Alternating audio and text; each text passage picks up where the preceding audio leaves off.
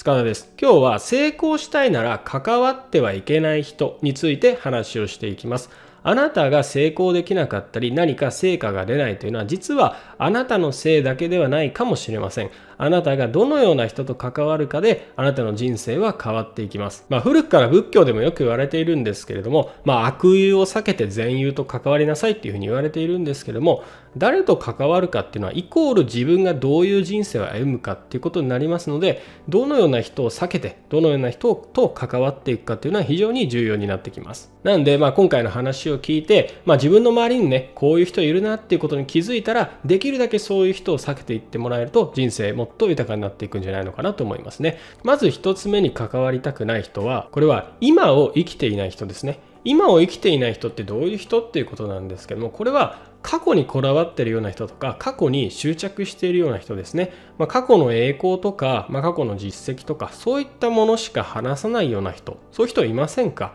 まあ、例えば飲み会でもね、昔の武勇伝とかね、まあ学生の頃にあったね、まあ、輝かしい話とかね、武勇伝とかね、そういう話ばかりする人っていると思うんですけども、まあ大人になってね、もうそんな話もうどうでもいいですよね。もう何十年も経っちゃった後にそんな昔の話されてもね、本当にどうでもいいし、もう本当に興味があるのって今の話だと思うし、昔の話ってそんなに意味がないですよね。なんでできるだけ過去の話をしない人と僕は付き合うようにしています。これが1つ目の今を生きていない人ですね。で、2つ目に関わりたくないのは、これは気力がない人ですね。まあ、気力がない人っていうのはね、これはまあ、暗い人っていうふうに言い換えてもらってもいいと思うんですけども、まあ、会った時にね、なんとなくこの人暗いなとか、なんかネガティブだなって感じる人っていませんかね。そういう人とは僕はできるだけ関わらないようにしてるし、まあ、もし会ったとしてもその後ねできるだけ会わないように気をつけています。それはねなんでかっていうとやっぱりね暗い人といれば自分もどうしても暗い考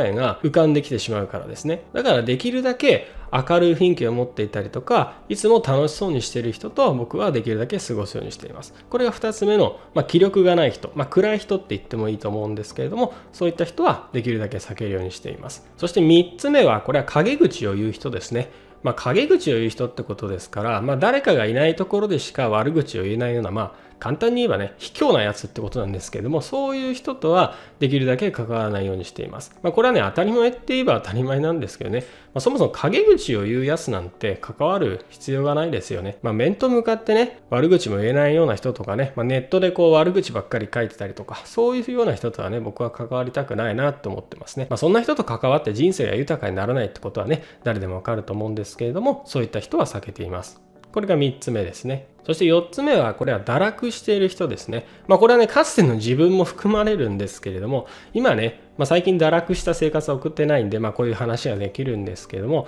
まあ、できるだけね、まあ、堕落している人と一緒に時間を過ごすのは避けています。まあ堕落している人の、まあ、典型例っていうと何ですかね。まあ例えば、まあ、パチンコとかね、そういうギャンブルに入り浸ってる人とか、まああるいはお酒ばかり飲んでいてね、まあアルコール中毒になってるような人とか、まああとはね、もうジャンクフードいっぱい食べていても本当ににも堕落した生活しか送ってないというのはそういうような人は今はできるだけ避けるようにしています、まあ、かつての、ね、僕がそうだったんでね、まんまり偉そうには言えないんですけれどもやっぱりそういう人と過ごせばそういう遊びとかねそういう食べ物とかにどんどん変わってくるんで今はそういう人はね本当にできるだけ関わらないようにしていますこれが4つ目ですね。そして5つ目の絶対に関わりたくない人は、これはドリームキラーですね。これは何でも否定的な意見をしてきたりとか、まあ、何かにつけてイチャモンをつけてくるような人ですね、まあ、自分がやりたいことに対してそれはうまくいかないよとかそれはこういう理由で失敗するかもしれないとかまあ否定的なこととかネガティブなことばかり言ってくるような人ですね。そういう人との時間は避けるようにしています。まあこの5つの人ですね。今を生きていない人と気力がない人と陰口を言う人と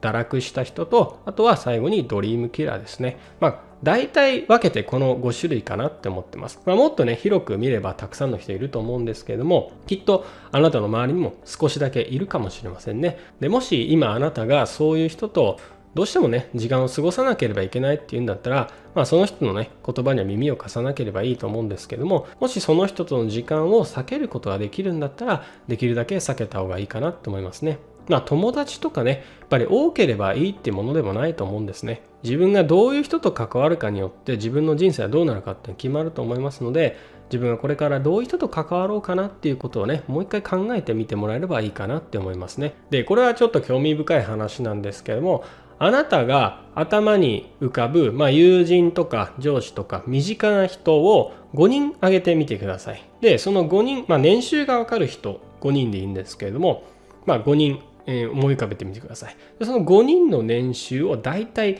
足して、まあ、5で割ったものが今のあなたの年収に近いものっていうふうにね、よく言われています。どうですかね、まあ、本当に近いか、まあ、離れているかちょっとわかんないんですけれども、まあ、この話が意味するところはね、まそれが周りの人の影響を大きく受けるっていうことだと思うんで、まあ、本当に誰と関わるかっていうのはものすごい重要なことなんですね。あなたが成功できないのは実は自分のせいだけではないかもしれません。なので今あなたが関わっている人っていうのをもう一回ちょっと見直してもらってできるだけ良い人間関係を築いていてください。はい。ということで今日は成功したいなら関わってはいけない人について話をしました。今日もありがとうございました。